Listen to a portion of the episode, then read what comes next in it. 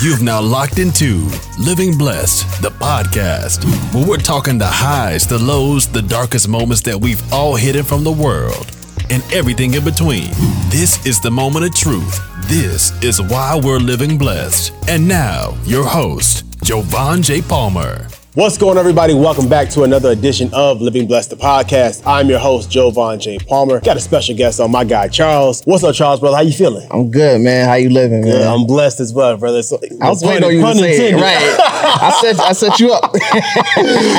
Up.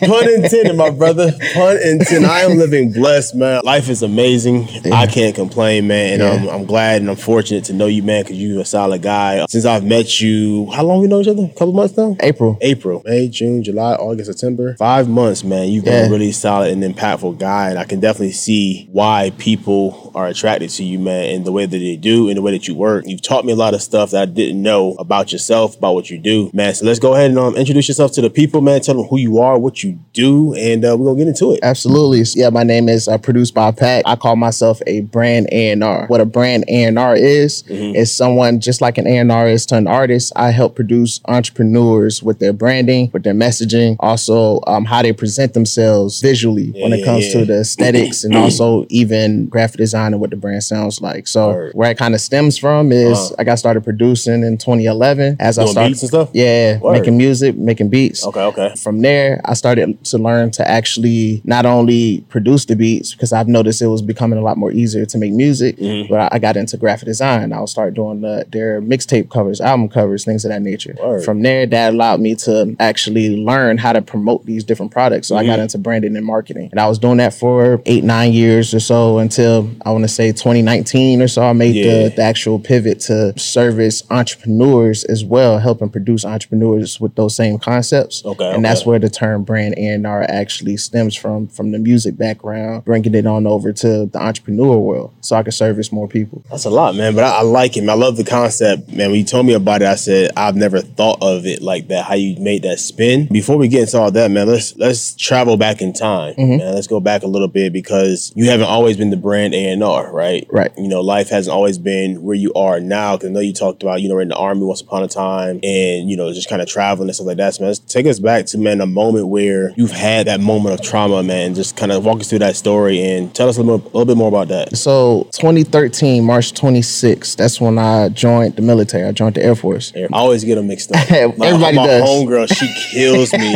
my homegirl, every she um she joined the Air Force too. And I just started just saying the military. Uh-huh. Yeah. Because I would either say the Army, the Navy. uh, the, the Marines, all of. So I just say the military and then let her correct me on the back end. Joined the Air Force, Uh-huh. 2013. What, Mm-hmm. what was the reason behind joining the Air Force? Well, uh, to be like completely honest, that was like really my only option, really, because I had plans to go to college. Okay. And I had actual aspirations to do something within music, graphic mm-hmm. design, somewhere in there. But I didn't have any money to pay for it. Got you, got so you. I was You wanna sat sign up for there. that 360 deal?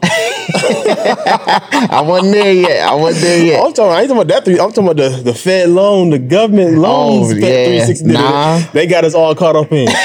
I was sat with a decision. My uncle, I was talking to him for a while, and all my family, they was trying to get me into, you know, going to the military. It was actually just because they know my personality a little bit. Okay. They suggested me to go to the Air Force. So I sat down with my uncle, and I was telling him how much I didn't want to go, and he just took me to the recruiter office one day. To say, hey, we here. And- Why you want to go? Well, one, I felt like I was being forced to. Okay, that makes sense. Yeah. It was a lot of preconceived notions that I had about the military. You know, because when you think about military, you're Yeah, thinking you about think, like wars and stuff like yeah, that. going in the yeah. front lines. Yeah, I told myself yeah, like yeah. going into this military situation, two places I do not want to go: Afghanistan, South Korea. Why? Because like of things like the stories and stuff that you hear, like Afghanistan, like you think war, like Yeah, yeah, you know, yeah. because that's that's what it is. Right, right, right. You know, you, you just pull it out and stuff. So like, you know, you see how crazy it is. But I was like, yeah, as I was weighing in on my decision, those were the two places that I said I did not want to go to. But what kind of changed my mind was, okay, let me sit back and let me actually think about my situation. I didn't have any money to go to school. I was only getting five grand from Pell Grant. Mm-hmm. So I still had a lot more money to actually make up for the rest of the difference. Yeah, yeah. And I knew I was going to be a struggling college student where I had to work. I had to do all these different things. So I was like, you know before. what? Been there before.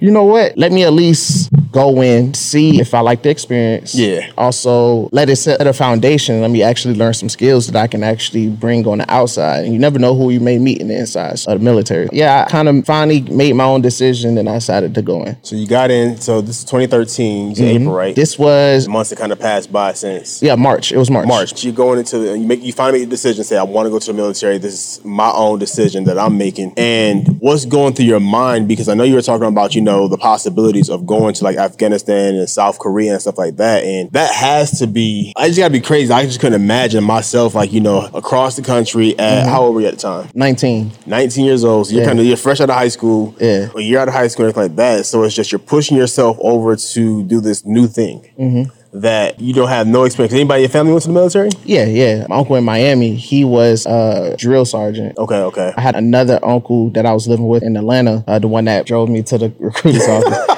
He was in, he was in the army, You going? You going? and um, that's where he met my aunt. so was he more like a father figure or something to you? Um, just- it was more like a uncle? community effort, to be honest. Okay. Like I was just fortunate to have a lot of family around. Like I had all different type of experience growing up. Me, my mom, and my pops, Mm-hmm. my sister. We was all living in one house for a while. They got divorced. My sister ended up graduating high school and stuff. Mm-hmm. So she's the older sister, and then it's you. Okay, okay, okay. And from there, I was living, you know, some with my pops and then some with my mom. But my mom lived with my aunt, You're and this is from- in Miami. Miami. In that household, I had a whole different type of experiences. And your mom's or your pops? Yeah, they got divorced. You got divorced, and so Uh-huh. you pretty much you're what, doing like the weekend things, like the weekend with your pops or the weekend with your moms. It was a combination of that, or a combination of like me just living with my pops for a certain amount of time, me, Mm-hmm. me living with my, my mom. But mostly after I kind of got situated, I, I lived at this particular house in Miami with Okay. my aunt. Yeah, I lived in a lot of different experiences where it was like 12 of us in the house, in one house. Mm-hmm. twelve in one house. Yeah. Heck no, no sir.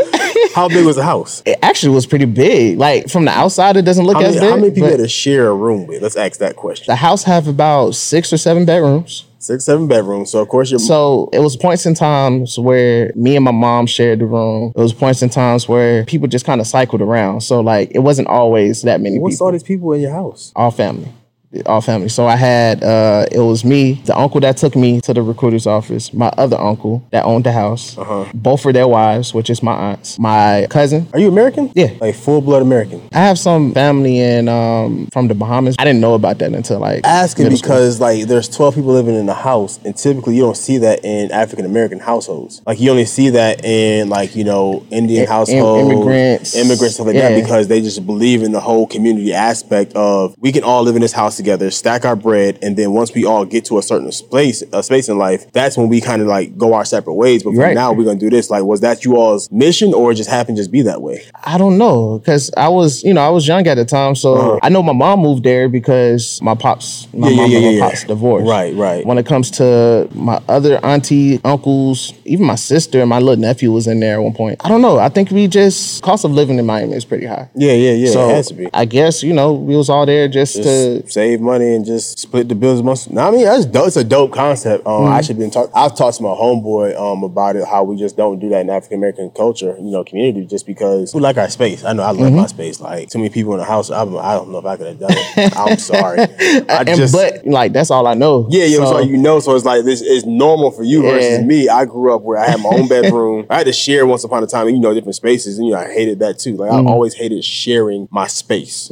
Um, so I just couldn't imagine. So like, you know, Yeah, but I mean, you know what? Because I had the experience of, especially when my mom and my pops was together. Um, I had my own room. Mm-hmm. Yeah, yeah, You know what I'm yeah, saying? So like, it's it's not just like to go from you know one way to the other. Yeah, I didn't I didn't mind it because like these was like my favorite people. Mm-hmm. You know what I'm saying? Like my aunts and my uncles and like I just it was always a fun time. Like every so it's night. like every night is fun, your game nights or whatever. So it's just like yeah, like yeah, game yeah, nights yeah. or we watching TV Uh-huh. together, we eat together. Like I enjoyed it. Yeah, you know yeah, what I'm saying? So it, the only part that I didn't enjoy, uh, since I was about the youngest that had, you know, some type of responsibility, Uh-huh. stuff was always my fault. You know what I'm saying? Oh, Why them dishes in the sink? Why this bathroom look like this? You know what I'm saying? Like that's the stuff I hated. But Uh-huh. other than that, yeah, we, we used to have a lot of dope memories for sure. word, word. So what was like the reason behind your parents' divorce? Like you know, was it like you know just somebody stepped out, or they like you know they just couldn't see eye to eye anymore? They grew out of love. Like, what was the reason? How did that affect? I honestly still don't know. Man, you got some questions to ask your family. I do, You but got some.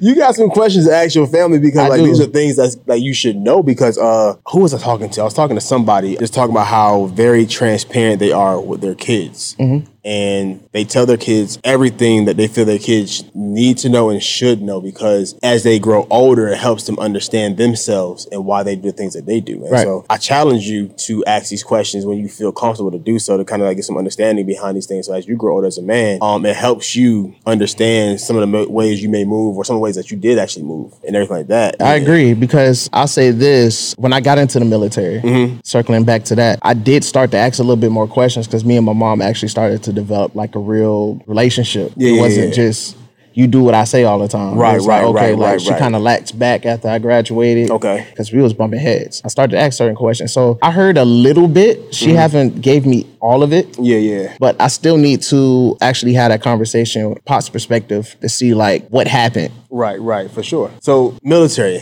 Let's Mm. talk about this. I, I'm interested to know. 2013, you make your decision to go in there, right? Right. You're there. What's your first instincts? Like me, they dropped me off in my heart. I'm, I'm thinking like, you know, this was the worst decision ever, Joe Biden. Why'd you do this? What was, like, what's your thoughts? What's going through your head at the mil- you're in the military? it's crazy because I pull a lot of my experiences based off of uh, things that I've done in the past. And as I got there, I was thinking that things were going to be kind of like how I saw in movies when it comes to like boot camp and stuff like that. What movie? Like Major Payne? Yeah, like major Payne or something like that, right? As I'm sitting there and I'm like, yo, like this is not bad. Like I've had worse at like two days. And like, cause I play sports, I play football, I play Okay, okay. basketball. Like, I've had coaches where like they yell at you or they correct you. So, So like, pretty I'm not, much, in a sense, prepared for it. and then even in my own household, like that's how it was too. Yeah, yeah, So yeah. like it wasn't a big as big of a adjustment. I just had to get had to get used to the culture. Then especially on the Air Force side, once I actually started to understand how it actually runs, it's Uh-huh. really just like a nine to five, bro. Like you of course, you know, it's certain things that you have to do and you're you're obligated to do Mm-hmm. uh, when it comes to being in the military. But it's really just like a job. Like Yeah. you go in, you work, and then you come home. Like even um, getting to the point where, like, you know, I told you those two places I didn't want to go. Yeah, yeah, yeah. End up going to both of them. Really? What happened?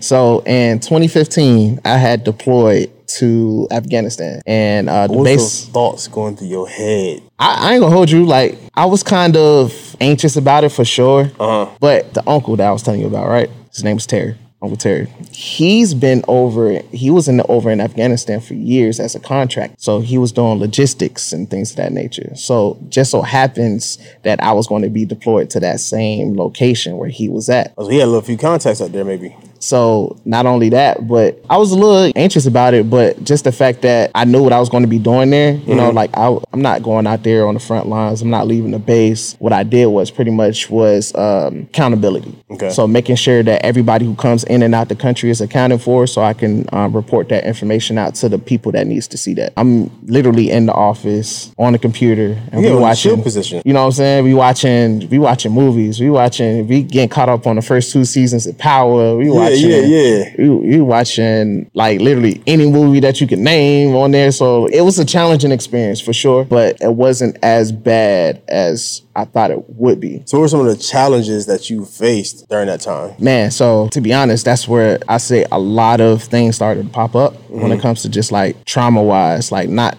because something happened to me in regards to like war per se, but just being in that atmosphere and you know, we working 12 hours a day every single day, no breaks. And if it is breaks, it's because like y'all constructed it that way. We did happen to have like an off day, just one off day. How you not get breaks? it's Afghanistan, ain't no breaks.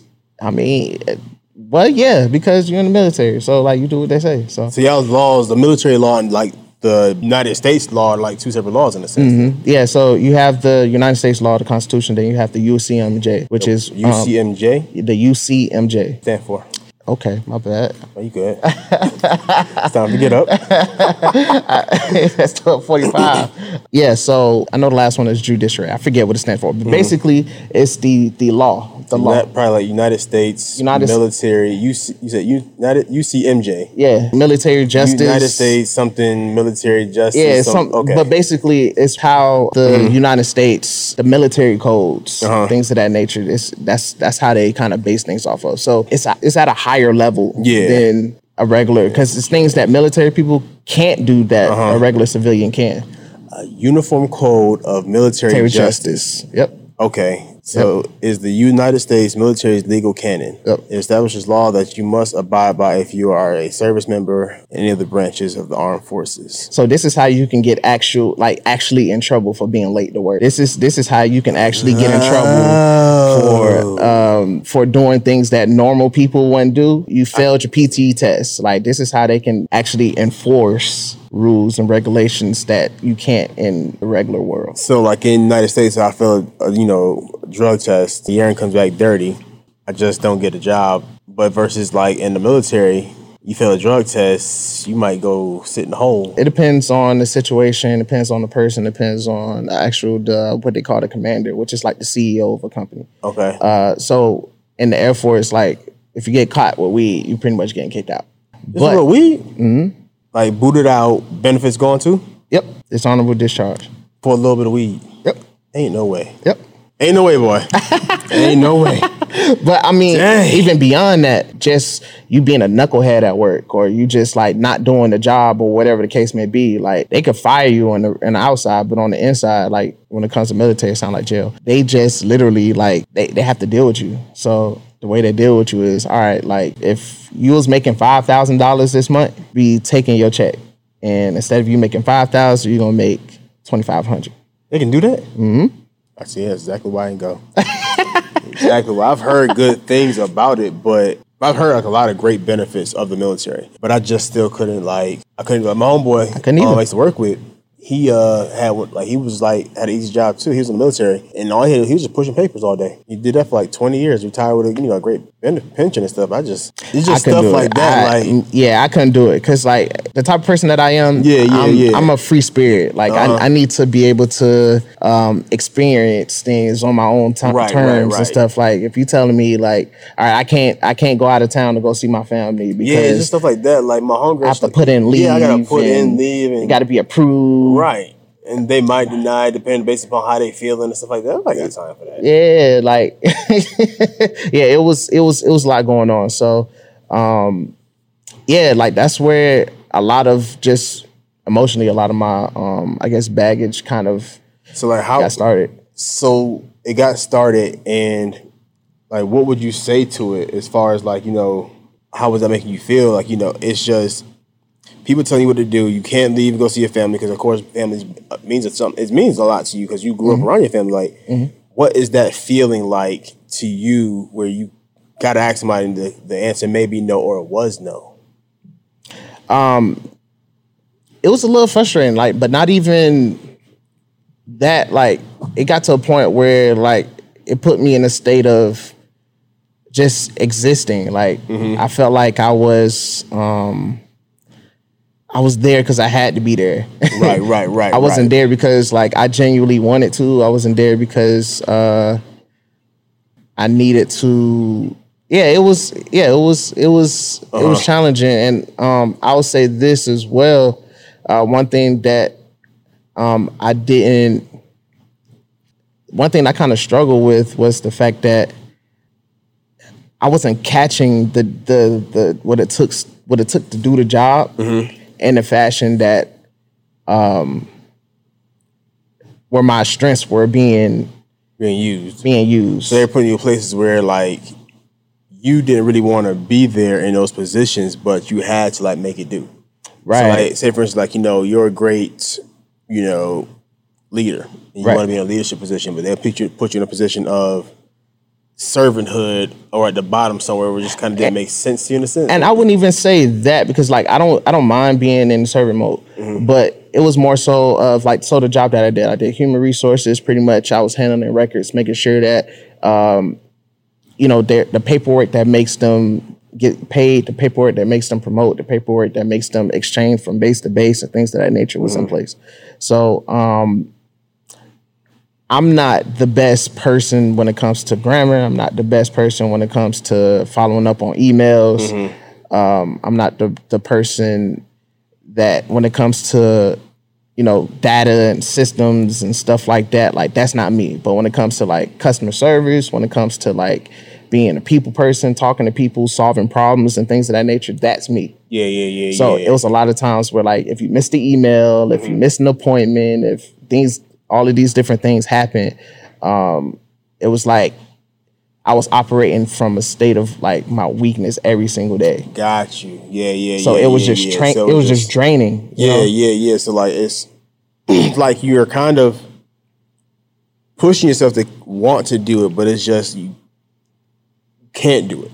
Right. And the environment as well. Like the environment of um the actual what it took to be in that job, it, it requires a certain type of demeanor, it requires a certain type of personality. Like Mm-hmm. me, I like to be active. I like to get up, I like to move, I like Yeah, to you're stuck travel. behind a desk and mentally is Doing draining. the Yeah, same it's the thing over and over. There's nothing new. Yeah. Yeah, I feel you on that one. I can see how that can be mentally exhausting, how that you know can be um mentally traumatizing in those sense because it's like you can be you can have moments where you're sitting at a desk and have flashback to memories of the, being in the military where it's like I hated doing this and it kind of makes you hate doing what you want to do, Right. what you need to do for a Right. sense. So I, yeah, I get that.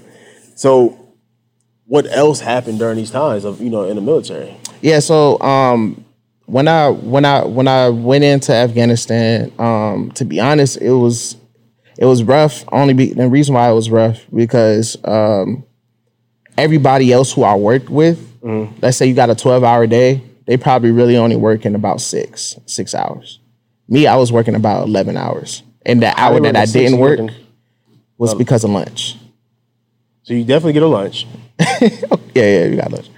But you're working. So some people work six hours. Why they get six and you get eleven to set twelve? so like we're all there present for work mm-hmm. but what it actually take to do the job Oh, it takes twelve hours. Oh, because you got to account for everybody that's coming in. So if Right. you come in at twelve in the morning, one in the morning, or Right. whatever it may be during your shift, like people are coming in all they sorts of coming in all times of the day. Um, the commanders which is like the ceos of these companies um, company per se uh, we call them squadrons. They needed you know certain actual like rosters as well. So i need i need everybody who's a uh, i need a roster everybody who's a christian and with the last name in and also their birthdays is in So you november. break it down that detail. So like you know, by religion, you say Christian. Yeah, like it. Hold on, real quick. Let me make sure. My bad. Yeah, like they ask for any any different type of. So if I was like a commander in charge or commander in uh-huh. chief, and I say, Charles, I need every person who is in Afghanistan who's a Christian. I need their information to my on my desk by three o'clock. That's how it works.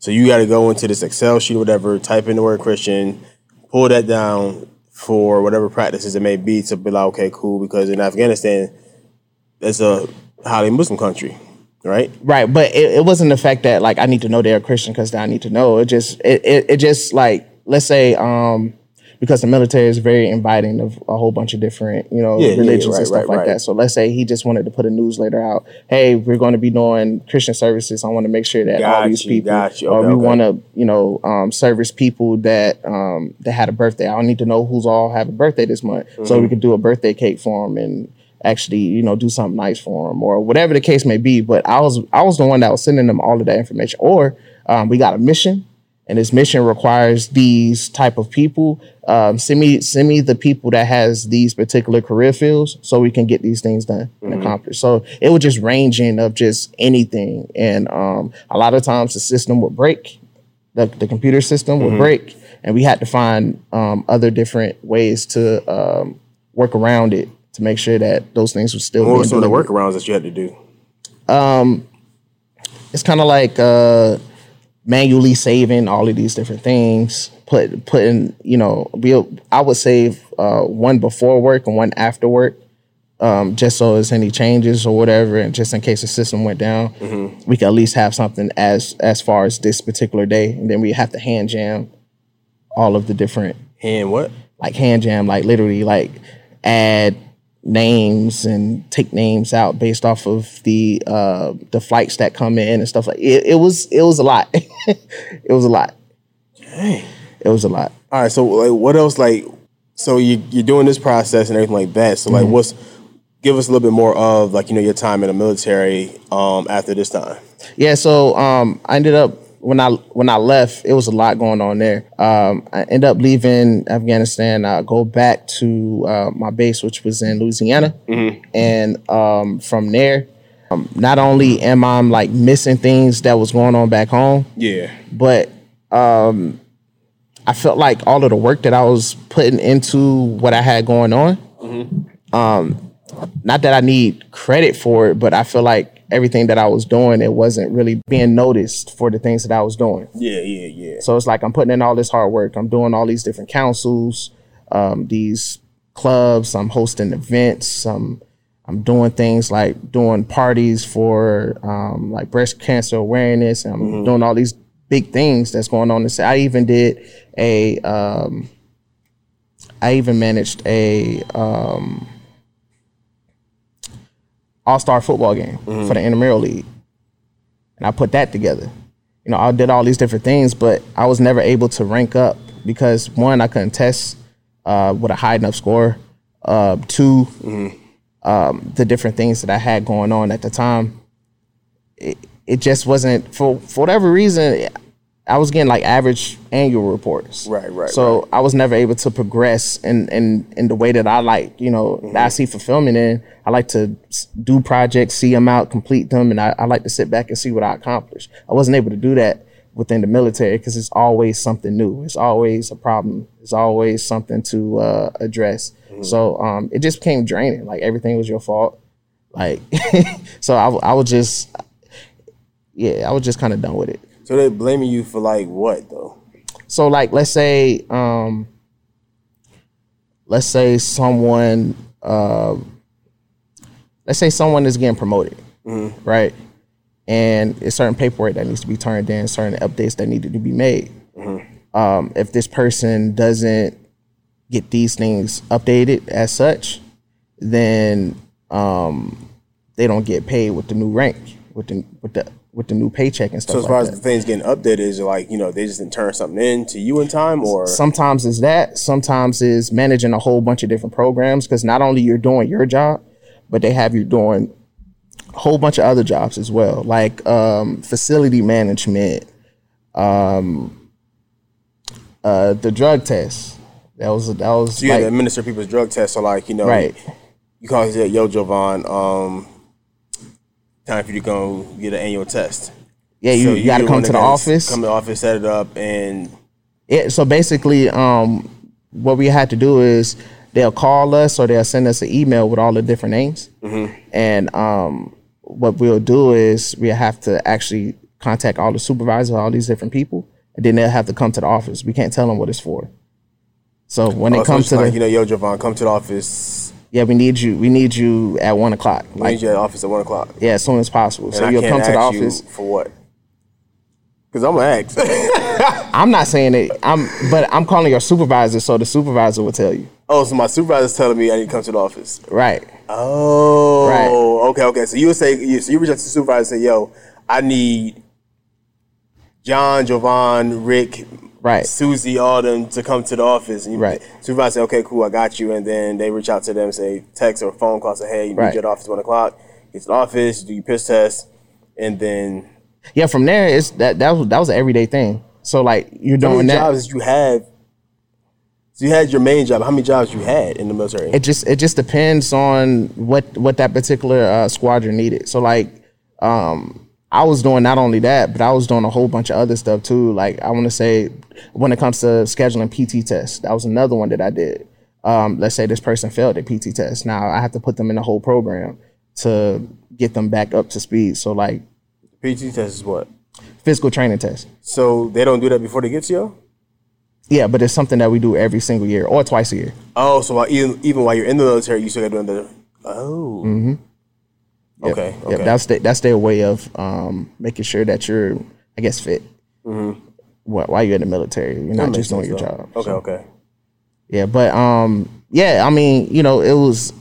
I just got drained with the process. Like I didn't want to be there anymore. I mean, it had to be. It's exhaust. It has to be exhausting to have to wear so many hats, and you're wearing these hats of things that you don't enjoy.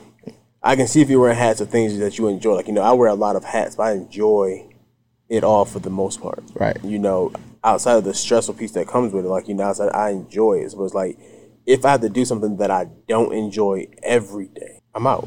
and and it's not even you know because there's going to be things in life where you're going to have to do things you don't want to do Right, anyway. right, right, of course. but it's not even about that it's just the fact that like not only not only that but Mm-hmm. let's say a, a, a normal um, structure of like work is you show up at 7.30 you leave at 4 right Mm-hmm.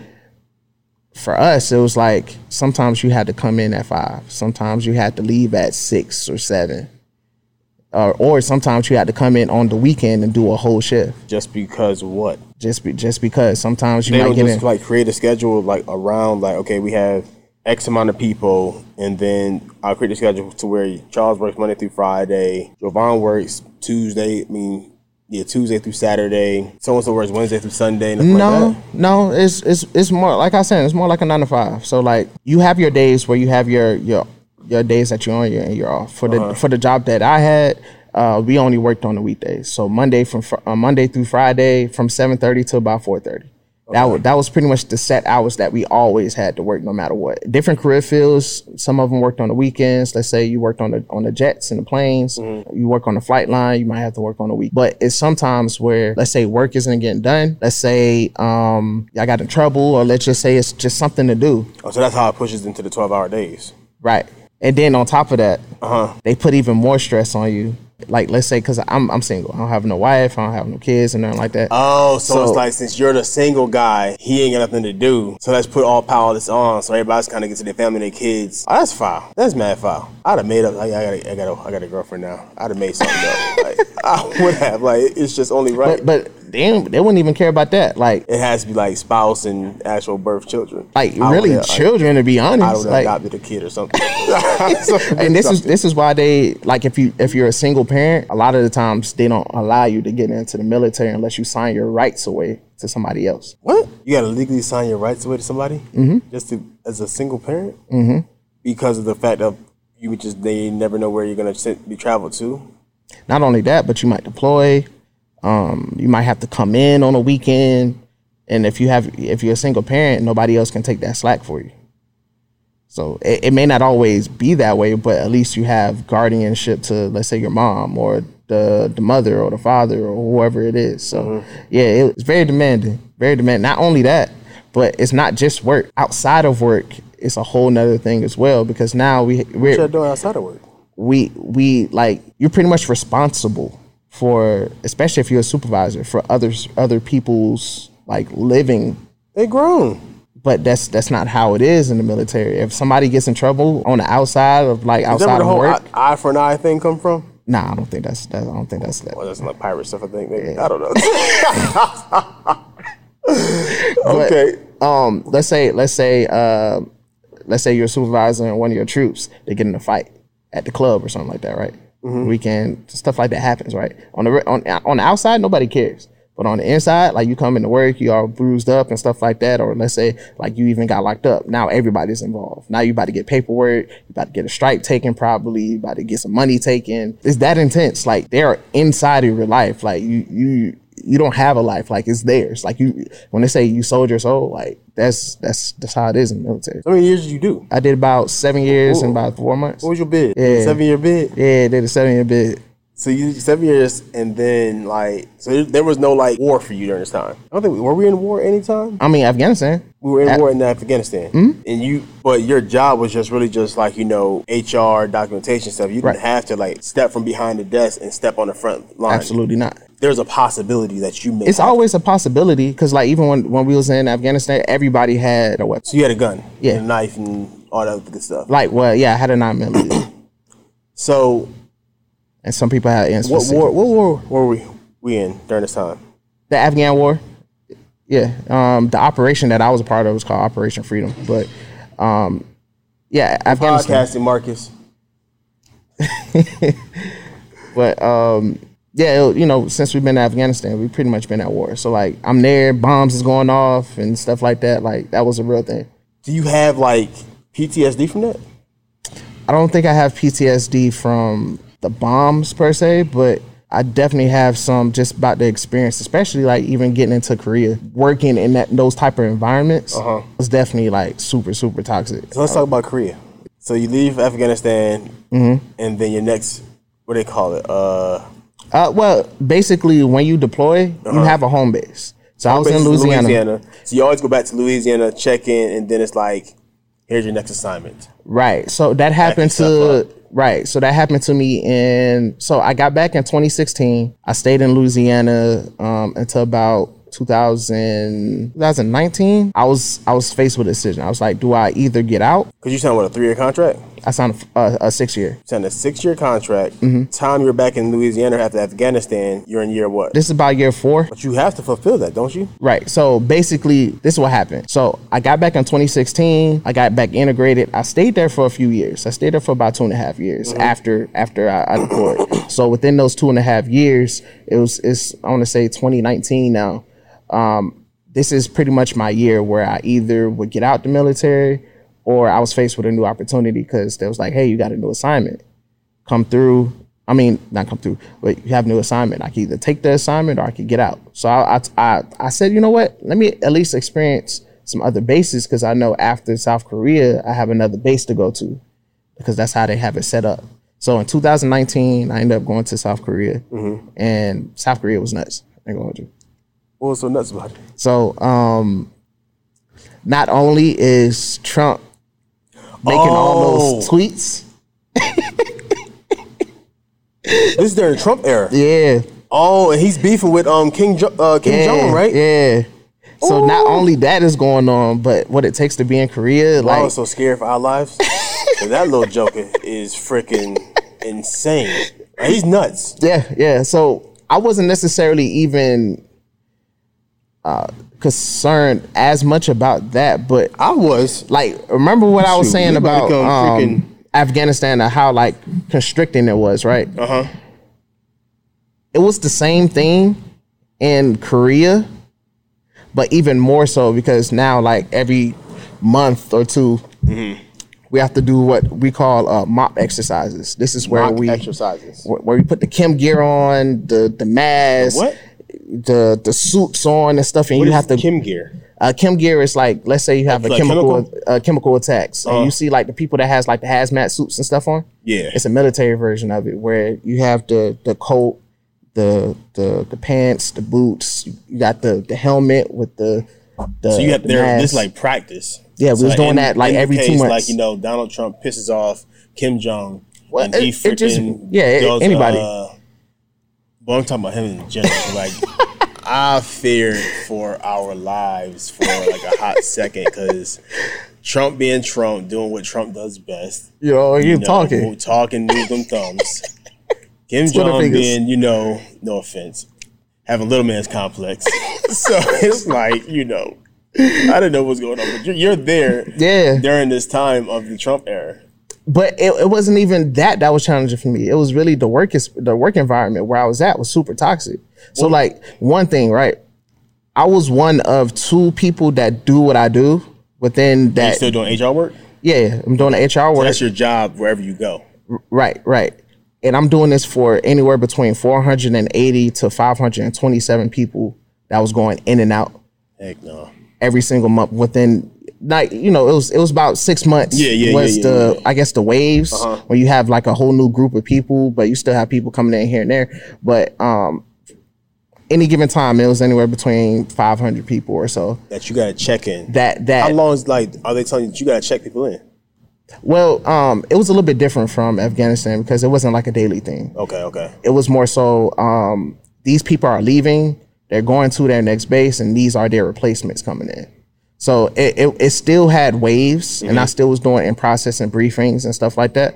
But um, it was more so because I was I was working on the flight line. I was working on the flight line. I was working for the maintainers. Maintainers have a whole different culture What's a maintainer? um, a maintainer is someone who actually fixed the planes.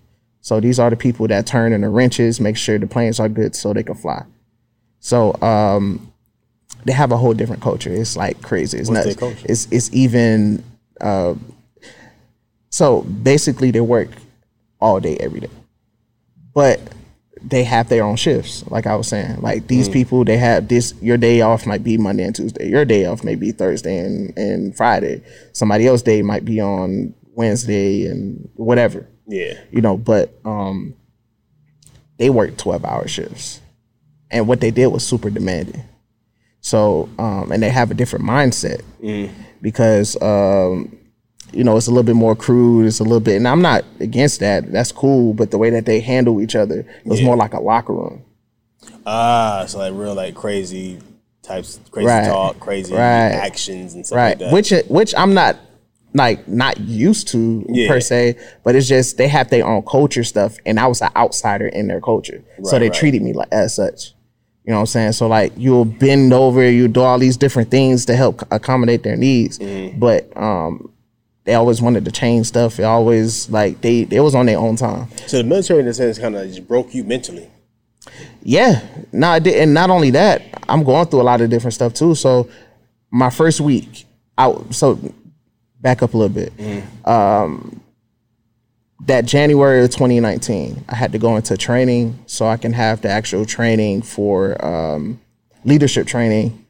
Um, in preparation of when I become a sergeant, when, whenever I test. So that was a requirement for I go to Korea. So I only had a few months because I was supposed to be leaving in like May. Yeah, yeah, yeah. So um, the training was like three three months or so, and um, I had to do that first before I can out process. Yeah. So I'm going through the training. I went through it, and I only have like a month and a half to out process and get all of my paperwork turned in and things of that nature. I still had to shoot. I still had to do a lot of these different things, and I wasn't able. Most people are able to go back home, visit their family and stuff before they go off.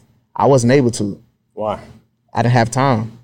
So like literally, I still had I had a um I was renting a house. I had a two bedroom house, and um I was renting in um, Louisiana.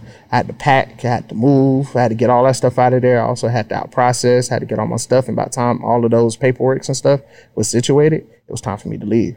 So um when I get to Korea, literally the first week when I got there, my grandfather passed and um, I had to use my. Um, you only get two of these. One is for your mother. One is for your father. Where they they send a Red Cross signal and stuff like that, where you can actually they'll send you back home, um, and you don't have to use your leave. They call emergency leave, and um, I used it. I used it so I could go home. So literally, the first week that I got to Korea, that happened. So I had to come straight back home. And do they are they so who pays for like y'all's flights like in cases like that? Is something you have to They they pay for it that time. okay. But on a normal cases, like normal case basis, like I, it'll come out your own pocket. Gotcha, okay. Yeah, but yeah, so that happened. So not only I'm dealing with that, but I'm in a place where like it's super restrictive. Like I got this little this this little dorm room where I'm sharing with three other people, one kitchen. I mean you shared a room with three uh twelve I mean a house with twelve people, that's be alright with you. Yeah, but it was a little bit different. Because of the they're not your family. They're not your family. You don't know these people. People have different um, hygiene. I feel like I couldn't even clean, bro. Like I mean, I couldn't. I couldn't even cook. I feel like I couldn't even cook because I had to clean before I cook. Right, right, right. Like I'm right. talking about deep clean because people, you know, like He's nasty. you know what I'm saying. Oh, Like yeah, you can say. They're just filthy and disgusting. And Yeah, I yeah. feel you. I don't like people who don't clean about themselves. That's like a pet peeve of mine. but not only that, um, we we was walking everywhere because nobody had cars. I don't see how you did. I'd have attitude every day. And and and not only that, but like let's say you want to go off base, you want to hang out and stuff like that. We had curfew, What time? uh, two two o'clock, two o'clock in, In the morning? Yeah, That ain't bad. That ain't too bad. I mean, but you, if you're hanging out, you know what I'm saying? It's like you have to really start to leave at like twelve because Y'all walking. not on not you walking, but you take cabs too. So you take Okay. cabs Oh, everywhere and stuff too bad, ain't too bad. But cabs run out But how old are you at this time? like 24. Like, so you still want hang. You still want yeah, yeah, yeah, yeah, yeah, yeah, yeah. You know what I'm saying? But I was restricted, and then like you can't even like Google stuff to go do go out and do because like you're in South Korea, Google You don't, work like don't that. work like that. You pull up food near me and it's like, what are you talking about? Yeah, like clubs in the area. So you got to kind of meet people to kind of get to know what's going on in the, but still at the same time, like, can you trust? this is my work environment. That right there, where it's like I feel like I was walking on eggshells because I'm being told what people are like leadership is saying about me and, and the stuff that I'm doing. I'm not. saying? Like, you know that you're not doing a good job, or Right. he's not fit for this position, or even fit for the military itself. It's a lot of different stuff that like I felt like I was walking on eggshells, and then on top of that, I'm already going through stuff at, home, home. Yeah, yeah, and stuff yeah. like that on my own personal stuff. Like I feel like like the only thing I'm doing is going to work and coming home, going to work and coming home, going to work and coming home. I would do a little couple things that I could, you know, try to do a little interim sports here and there, but I was Mm-hmm. I was getting hurt, like I was injured. So, what was like your final straw to say, you know what? I was done before I went to Korea, to be honest. but I, I went to Korea because I was like, you know what? I hear about how dope it is, I hear about how fun it is. So But did you get to have any of that fun? I won't say I won't. Ha- I didn't have a lot of good times, but Uh-huh. it definitely wasn't a fun experience. So, Work wise, it was terrible. on the way out, so as you're making this transition to say, yo, I'm out of this joint, I can't do this no more. Like, what is what's going through your mind, and how do you tell them like I'm not signing another contract? Because this by now is what year what Year about five or six. year five or six, and you signed a six year contract. Right, and I, had to extend the contract um, in order Uh-huh. to uh, take the assignment to Korea and also have the following assignment, which is um, the last place where I, I served, which was in Maryland. Okay, so you're back in the states, and then after you're back in the states, you're saying, okay, cool, I'm not signing this contract. the crazy thing was before I even got to Maryland, because I got there like July 4th weekend, like right before July 4th weekend in 2019. And I already knew my, I was getting out June 26, 2020. So like before I even step foot, I'm already knowing I'm this, I'm only gonna be here for, Yeah, yeah, yeah, yeah. Just short period of time, like. right. So like I'm already checked out. Yeah, so yeah, I was telling like, them, I was like, listen, I'm, I'm, I know I'm here. I got me for a few months. I'm, I'm gonna do what I gotta do, but I, I'm out. This, this is it. Like the same pack three years ago. Right, right, Like, right. Yeah, y'all about to get this. I'm one foot out the door, one foot still kind of in. Guy. Yeah. So, So are you? So are you still doing music at this time, or yeah. So I actually was doing music throughout the whole time. I was fortunate to have an experience where it was like a college like experience Mm-hmm. when I was in the military. So not only you know we doing all these different things, but housing wise, when I first got there, my first three and a half years or so there, 2013 to about 2016 ish or so, Mm-hmm. I lived in the dorms, and this is pretty much lodging where they they keep all the people that had ranks of E1 to about E E3 Yeah, yeah, yeah. and um we all stayed in you know a dorm so like i was able to meet a whole bunch of people that Yeah. did a whole bunch of things on their off time so i was able to meet one of my close friends who i still talk to every single week my boy um um Aleem, uh call him ace and uh he was rapping at the time and I produced. So Yeah, we found yeah. that commonality with each other and we was doing a lot of music together. From there, um, I had uh some other friends that I was connected with. Mm-hmm. Uh, my boy White. I had another. Yeah, you got him. Nah. God, thank, oh yeah, I got it. Dang. All right, we good. I think.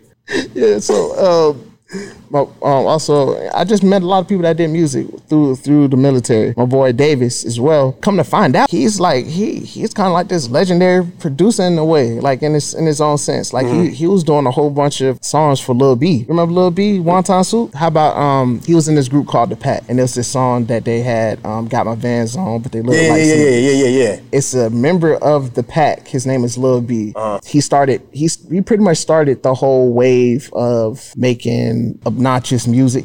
Uh-huh. It just didn't make sense, but, but, it was just catchy. yeah, Got you. Okay. yeah. okay, okay, okay. So like the Lil Yachty's and um, all the Lils and stuff like that when it comes to like the mumble rap area per se. Uh-huh. yeah, yeah. Um, like Lil Lil B and Soulja Boy and stuff like that. Like they was pretty much the godfather of what that Right, would look right. like. He was producing a whole bunch of records from Lil B. So this actually is the person who linked me to actually. I actually did a song with him as well. So I Mm-hmm. sent him a, a few beats to this particular email he told me to send it to, and I actually got a song with Lil B. Really? On one, one of his. so you get like a cut from every time that joint. Get like a what do they call it? Commission, but like a uh, You're talking about like royalty check. yeah royalty check I should. The reason why I don't is because I didn't register the song. to ASCAP, right? right the BMI and stuff like that. Yeah, Before yeah, then, I was yeah. just making music. I uh-huh. didn't I didn't know the music business. I know some of these things now, but Yeah. at the time it was a mixtape. So Oh, okay. Yeah, you know what I'm yeah, saying? Like it, it, it wasn't even Like it wasn't something that's even actually going through like the streams of Yeah. being an actual like album person. Okay, right. okay. But That I did sense. notice it on streaming though. Like it is on streaming now though.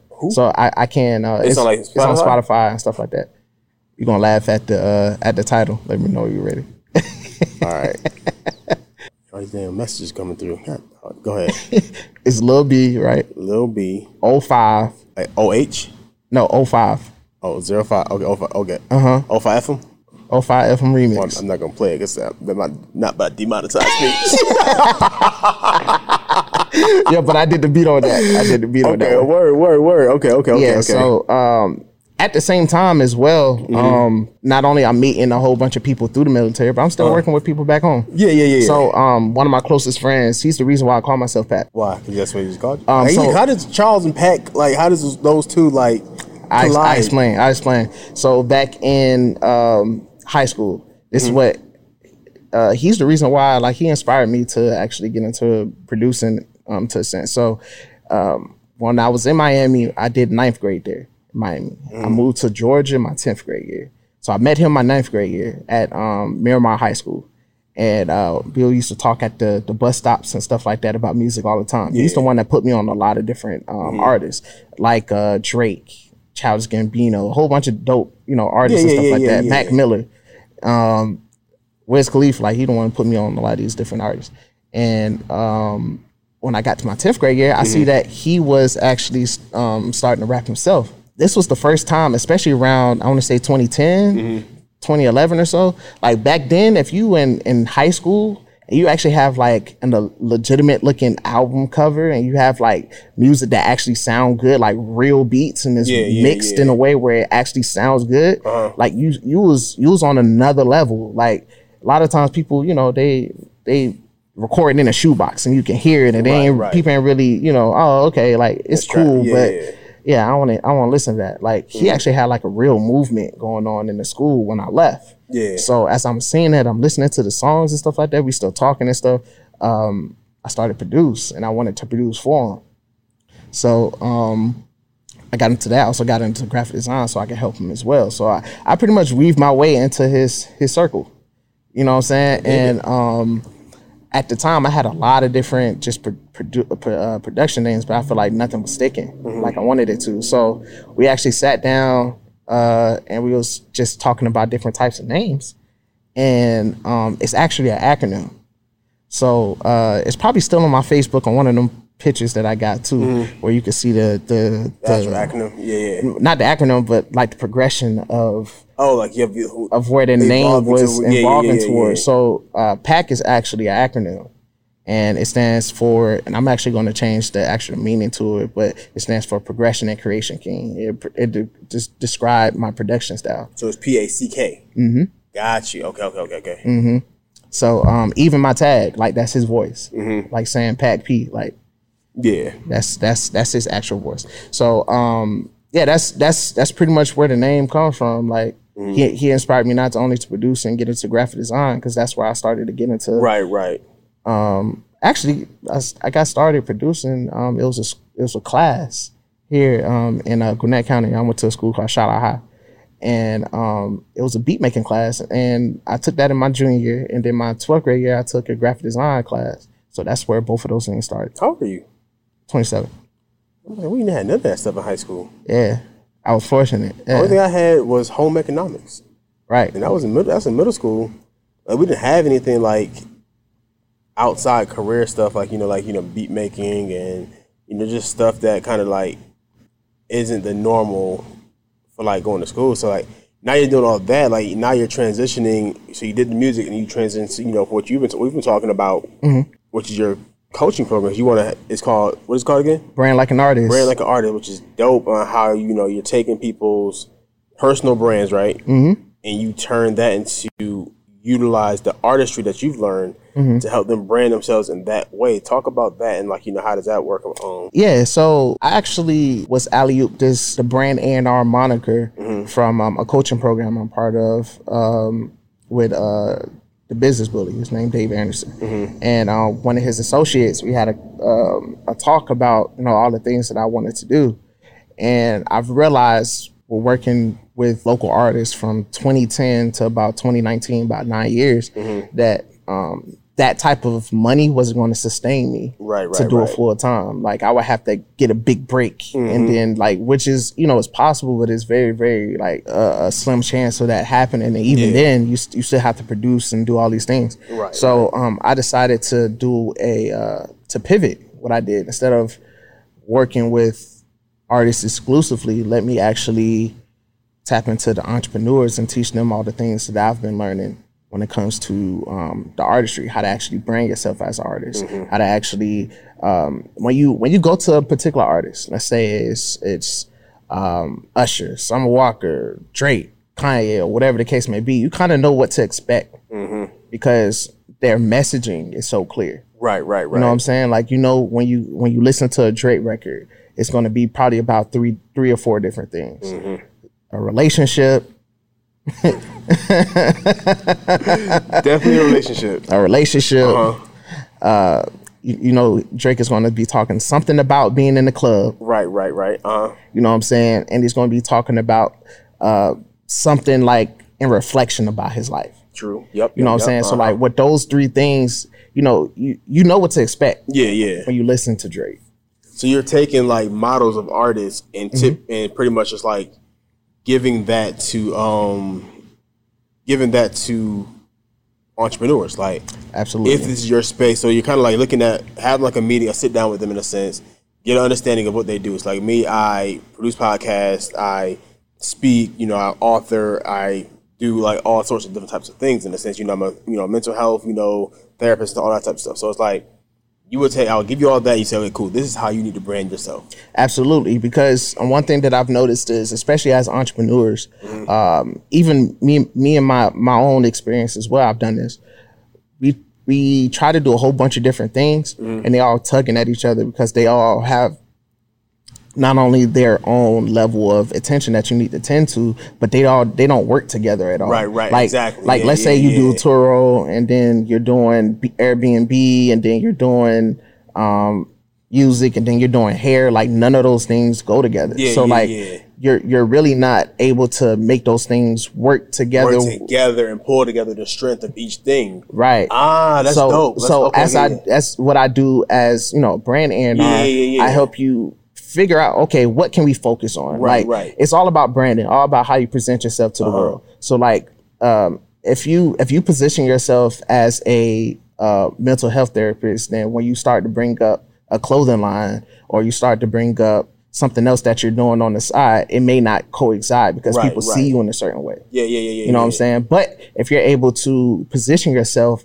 as something that I'm the brand, I'm Yeah, able I'm the to. brand, so the brand and everything else is an extension of Oh, me. so now when I talk about, um, what for for for you for example, you say you say, of course we got the podcast, Uh-huh. Right, Of right, course we got the mental therapy uh, piece of it, but um, you say you got some other things as well, right? yeah, yeah, yeah. What, what else you got going on? So, in the world of Jovan, so got I'm a therapist, Uh-huh.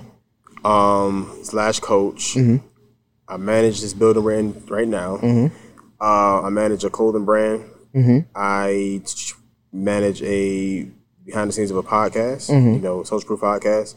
Uh, what else do I do? I'm in school right now, Mm-hmm. and I'm building my coach program. Right. And that's that's it for the, the most part. Right. so so the way that you could brand all of these things so they work like in alignment yeah, with yeah, each other. If you if you position yourself as a creative entrepreneur, Oh, now it makes sense. I have all these different projects. I have all of these different things, and they all have a purpose within my life because one, the- these are the things that I believe. I believe. right, right. I believe this. Um, this is my messaging. This is how I Mm-hmm. want to impact the world, and this is what I'm good at. This is what my genius is. Yeah, all yeah. of these different things within my program, we're able to actually identify these things, put these things together, and also what your core values are. So, like, this is how I know. Um, I, I even got a. Um, I need. I need to actually um, contact her as well. But this is how I know that I'm in my purpose. Mm-hmm. What, what I'm doing now. It's because I identify what my core values are. I identify creative entrepreneur. right. So if if if you if you put all these things in alignment now and, and you and you have clearly what you what you think about the world, what you, how you see the world, how you want to impact uh, the, the world per se, Yeah. all of these different things, if they're in, in alignment with that vision and that mission, it helps the progression of you the the artist per se. Like you know it helps the progression of you the entrepreneur because everything is lined up so you're not being pulled you know here and you know pulled here and pulled here and you're like you know you're going back and forth with everything Right. it's like everything makes sense if i did a clothing line i would do a mental health clothing line if i did you know a podcast needs to be uh, specifically on mental, Mental health what we do right here today we talk about Exactly. you know mental health stuff like that so it's like any and everything that i have my mind on is like I should it should pretty much make sense into what whom I the core of whom I am. Right. And not only that, but sometimes we get presented opportunities, Mm-hmm. and some sometimes it might be a, a a decent opportunity for most people, Yeah. but it may not be in alignment with who you are and your core values are. So, like for instance, if uh, somebody came to you about, hey, I need you to, uh, you're good at project management. I need somebody to come into my company, which I sell car parts, and I need somebody to help. Uh, uh, all the moving Yeah, yeah, pieces. yeah, It's yeah. Like, no, I'm not going I, to do I that. yeah, like, it makes zero sense for me to do. you know what I'm saying? Yeah, yeah. And- And, I think a lot of entrepreneurs we get we get caught up in that because like I know for me, sitting behind the desk of the Social True podcast and everybody who comes through, I'm like, oh, that's that's how it's like, oh, oh that's why I want to do that. Like, you know, oh, let's do this, let's do that. And I'm like, you have to like really draw back from the shiny object syndrome mm-hmm. because it's like there's so much opportunity out here. Absolutely. I mean, tons of opportunity out here to make some money, especially here in Atlanta, because everybody in Atlanta is doing something different. Like you have some people who are doing some things the same, but it's like everyone's doing something different in their own way. And like you said, the whole creative entrepreneur, like I never thought of anything like that before. That's really dope.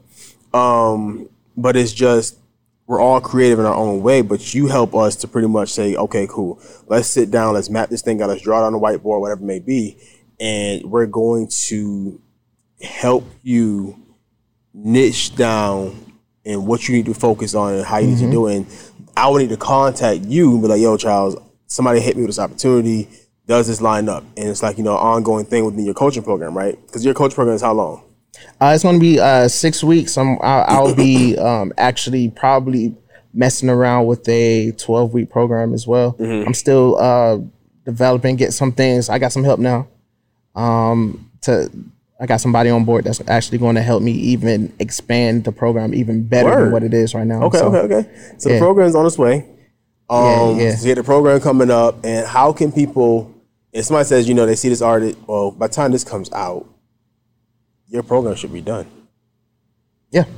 So how would they reach you and be like, yo, I want to, I need to brand like an artist, like especially how I can see a lot of like, I can see a lot of um, a lot of up and coming artists want to know how do I brand myself just the artist instead of just branding myself as just like you know just a music person, but like branding, personal branding, getting my name out there, who I am, what I do outside of just rapping. So I can see a lot of people. So how would they get in touch with you to do that, man? Um, yeah, so basically, um, I have a Instagram page. My Instagram is produced by Pack. Um, P O R D B Y P A C K, and that's produced by Pack, not proud by Pack. A lot of people say that, and I'm like, yeah, proud by Pack, proud by Pack. Yeah, when you no, first put it up, I'm like, Pride by Pack. Nah, What? it's, it's it's the abbreviation for production pro- or produce. Uh-huh. Yeah, yeah, yeah. P O R D, produced by Pack. Okay, so okay. um, yeah, you could you could also uh, contact me there, and I also have a couple websites that that are actually on the way as well. And the website would be brandlikeanartist.com. brandlikeartist.com word. All right, so we'll do a quick uh, commercial real quick, and then ahead, man, go just want you to close out with some inspirational words, and we'll be good to go. Absolutely. All right, y'all. So this episode is sponsored to you by the Embolden Institute. It's where I, Jovan Palmer, send out daily messages to you all, and it's just inspirational stuff to help you kind of just get through life and get through your day. So what you want to do is send me a text to 404-476-6780. That's 404-476-6780. It is I that actually respond. I don't have anybody, no robot, nothing like that, who's actually texting y'all. You do get an auto respond that kind of get enrolled, but after that, you know, it helps you get connected with me. Um, personally, can reach out to me on. I know some people say I don't want, I don't have Instagram, I don't have social media. So if you, this is your way to get connected to me into the world of you know healing space, and I send out things that help you heal and help you get over, not get over, but get through the trauma and how to deal with the trauma. So text me 404-476-6780. Charles, close us out, bro. Yeah, so um, Or produced by Pat. yeah, either one's cool. But um, yeah, I, the the main message that I like to say really is um, as things really start to turn around because it's been a transition, bro. Like Mm-hmm. getting out the military is, is is easily the hardest thing I've ever done, I bet. and um, especially with the path that I chose, Mm-hmm. I didn't choose just to get out just to get another job. Like Yeah. I, I'm in pursuit of being a full time entrepreneur. I'm not Mm-hmm. quite there just yet You close. but I'm very, very close, Yeah, and it's yeah, going to yeah. happen very, very relatively soon. And what's really been um, monumental in this transition as these these things really start to pick up and start to turn out as much as I wanted it to is um, being intentional. Being intentional about everything, about the people Mm. yeah, that you want to be attached to, about the environments that you want to set yourself in, and also making a decision.